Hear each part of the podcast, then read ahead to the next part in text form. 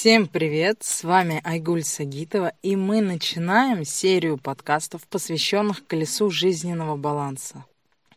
Мы будем подробно разбирать каждую сферу жизни, то бишь каждую сферу колеса баланса.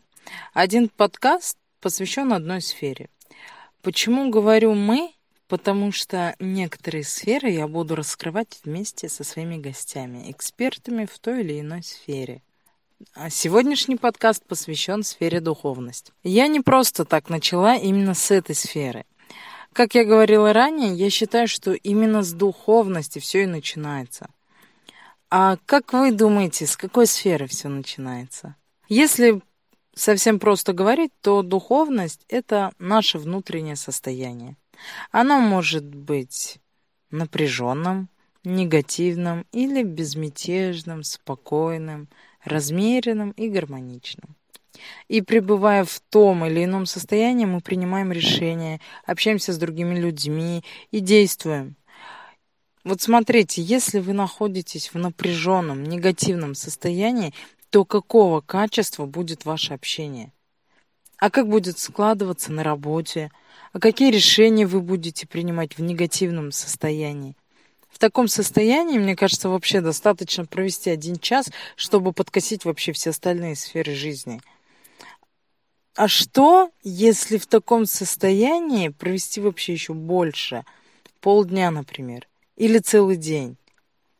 Ну, мне кажется, если ничего не предпринять, то, боюсь, потом можно увязнуть в этом состоянии просто как в болоте. Ведь день проведенный в таком состоянии, несет определенные последствия, проблемы, которые надо решать. И если этого не делать, то эти последствия будут только нарастать, как снежный ком. Но вы не можете решить какие-либо проблемы, пребывая в негативном состоянии.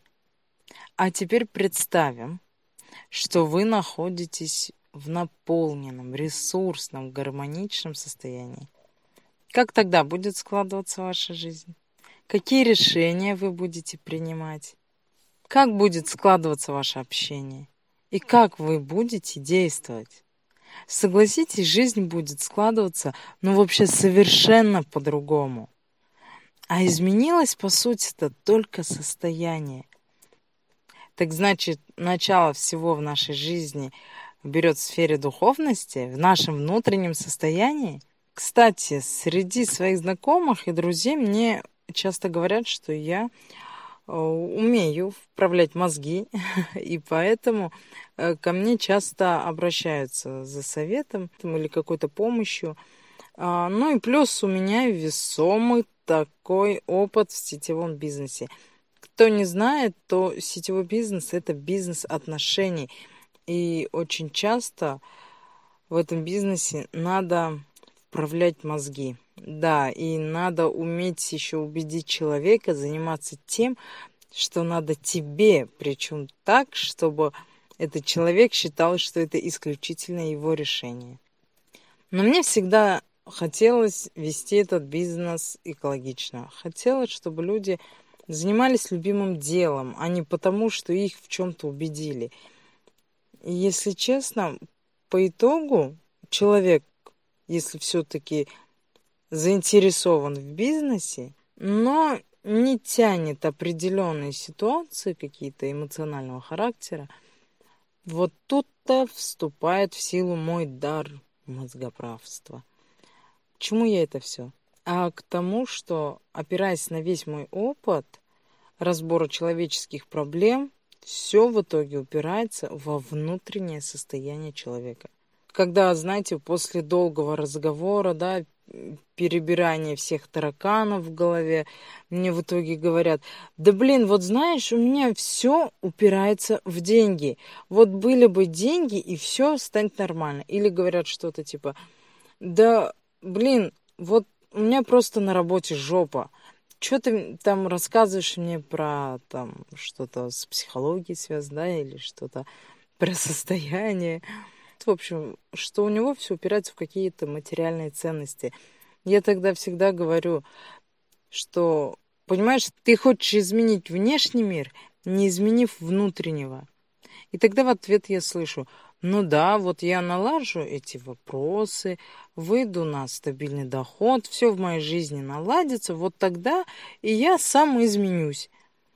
И тогда я говорю, что вся фишка состоит в том, что сначала меняемся мы внутренне, и как следствие меняется мир внешний. И после этих слов человек обычно погружается в размышления. А, ну, то есть в начале подкаста я уже описывала, да, как наше состояние влияет на нашу жизнь. И если есть у кого-то желание оспорить мою версию, пишите мне в Инстаграм, указанный в описании подкаста. И, знаете, снова опираясь э, на опыт, как правило, люди меньше всего значения придают именно этой сфере хотя с нее все и начинается.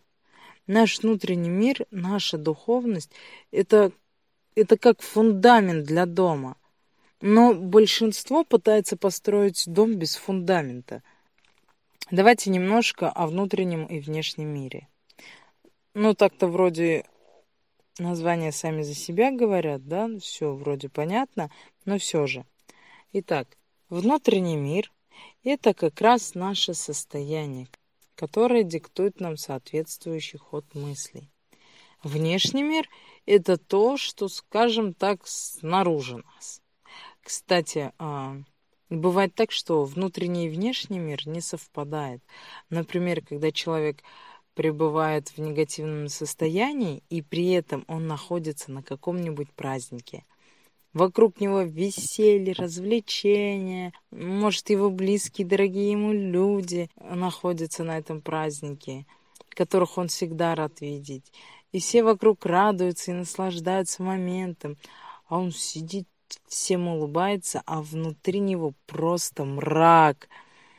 Возможно, у него проблемы на работе, или ему сообщили какую-то новость, которую надо решить на следующей неделе, допустим.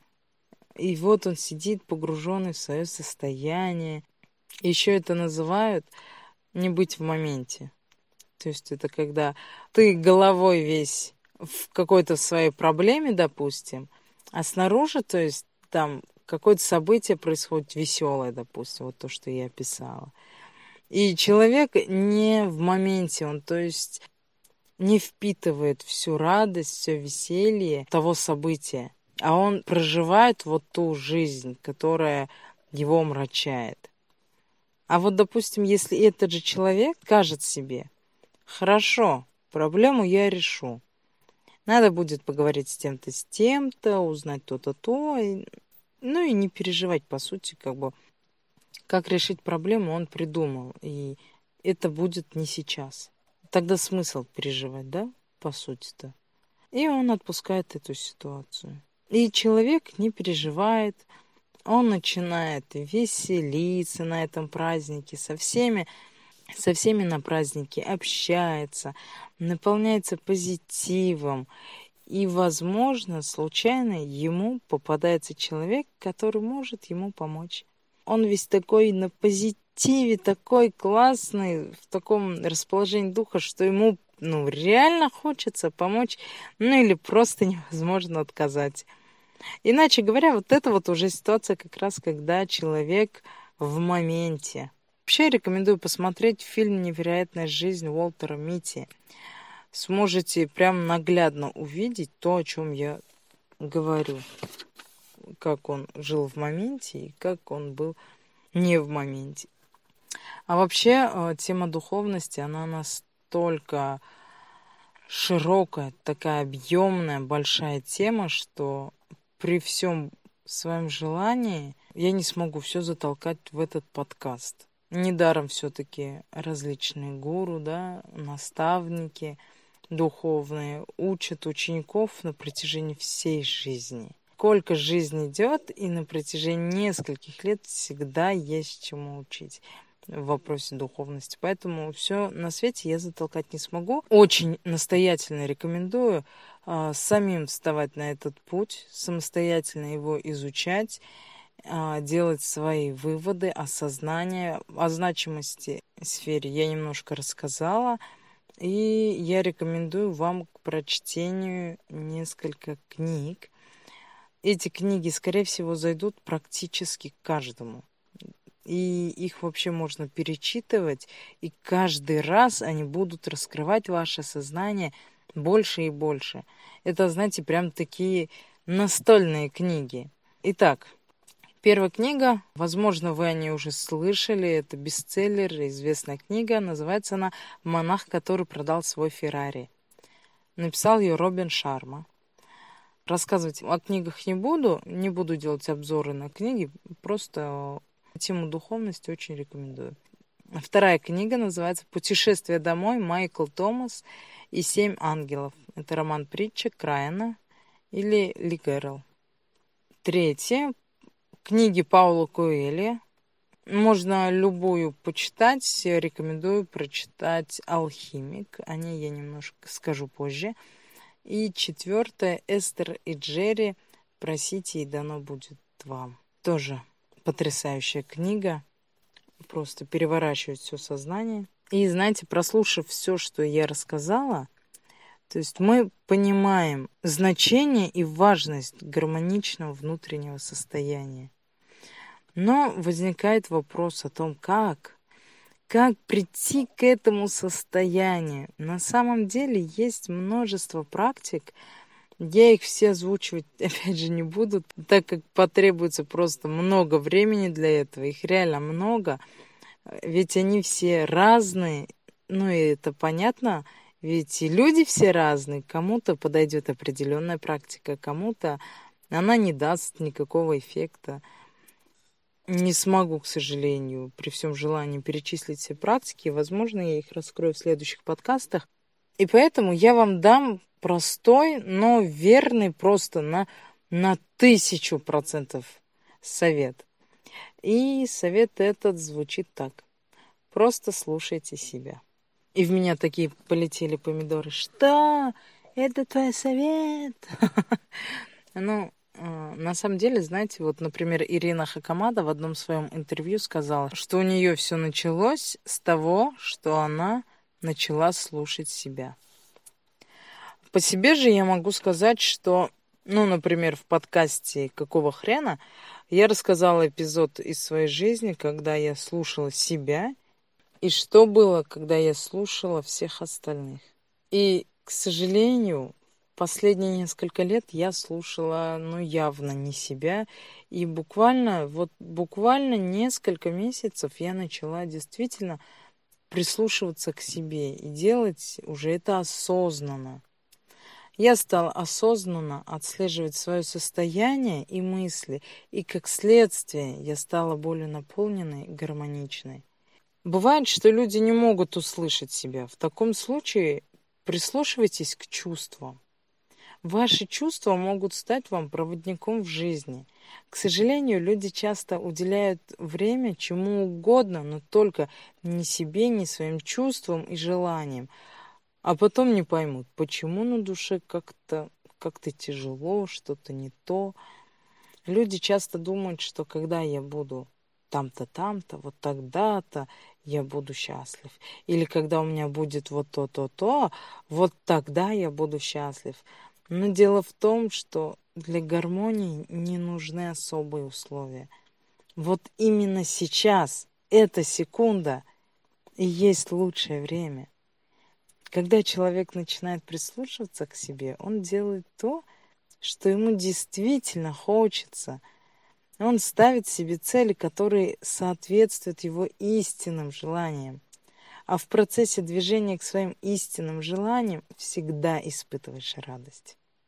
Если говорить снова о понятии «слушать себя», вы можете столкнуться с разными интерпретациями, например, слушать внутренний голос, слушать свою душу, э, слушать Бога внутри себя, слушать интуицию, слушать внутренний разум, слушать свое сердце и так далее и тому подобное.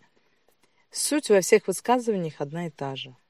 В Инстаграм под последним моим постом напишите, какое определение вам больше всего отзывается. И, возможно, я его даже не назвала. Кстати, про сердце. про то, насколько важно слушать его.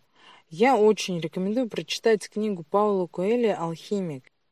Вся история книги – это история, что происходило в жизни главного героя и в его голове, когда он слушал свое сердце. И я очень хочу зачитать вам отрывок из этой книги. Слушай свое сердце, ему внятно все на свете. «Сердце предает меня», — сказал он алхимику, когда они остановились дать коням передохнуть. «Не хочет, чтобы я шел дальше». «Это хорошо», — повторил тот. «Это значит, оно не омертвело. Вполне естественно, что ему страшно отдать в обмен на мечту все, что уже достигнуто. Так зачем слушаться его?» Ты все равно не заставишь его замолчать, даже если сделаешь вид, что не прислушиваешься к нему. Оно останется у тебя в груди и будет повторять то, что думает о жизни и о мире. И будет предавать меня? Предательство — это удар, которого не ждешь. Если будешь знать свое сердце, ему тебя предать не удастся — ибо ты узнаешь все его мечтания, все желания и сумеешь справиться с ними. А убежать от своего сердца никому еще не удавалось, так что лучше уж слушаться его, и тогда не будет неожиданного удара. Они продолжали путь по пустыне, и Сантьяго слушал голос сердца. Вскоре он уже наизусть знал все его причуды, все уловки и принимал его таким, каково оно было — Юноша перестал испытывать страх и больше не хотел вернуться. Было уже поздно, да и сердце говорило, что всем довольно. А если я иногда жалуюсь? Что ж, я ведь человеческое сердце, мне это свойственно. Все мы боимся осуществить наши самые заветные мечты, ибо нам кажется, что мы их недостойны и что все равно не сумеем воплотить их. Мы сердца человеческие, замираем от страха при мысли о влюбленных, расстающихся навсегда, о минутах, которые могли бы стать, да не стали счастливыми, о сокровищах, которые могли бы быть найдены, но так навсегда и остались похоронены в песках. Потому что, когда это происходит, мы страдаем. «Мое сердце боится страдания», — сказал он алхимику как-то ночью, глядя на темное безлунное небо. А ты скажи ему, что страх страдания хуже самого страдания, и ни одно сердце не страдает, когда отправляется на поиски своих мечтаний. И тогда сердце его успокоилось на целый вечер.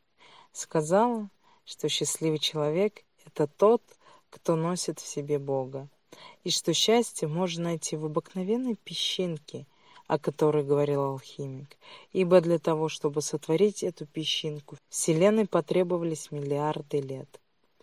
Каждого живущего на земле ждет его сокровище, говорил сердце. Но мы, сердца, привыкли помалкивать, потому что люди не хотят обретать их. Только детям мы говорим об этом, а потом смотрим, как жизнь направляет каждого навстречу его судьбе.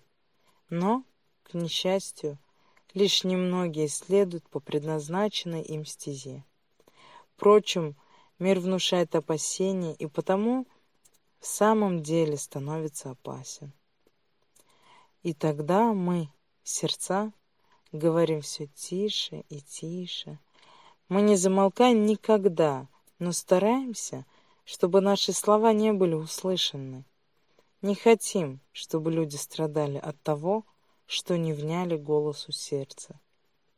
Почему же сердце не подсказывает человеку, что он должен идти к исполнению своей мечты? спросил Сантьяго. Потому что тогда ему пришлось бы страдать, а сердце страдать не любит.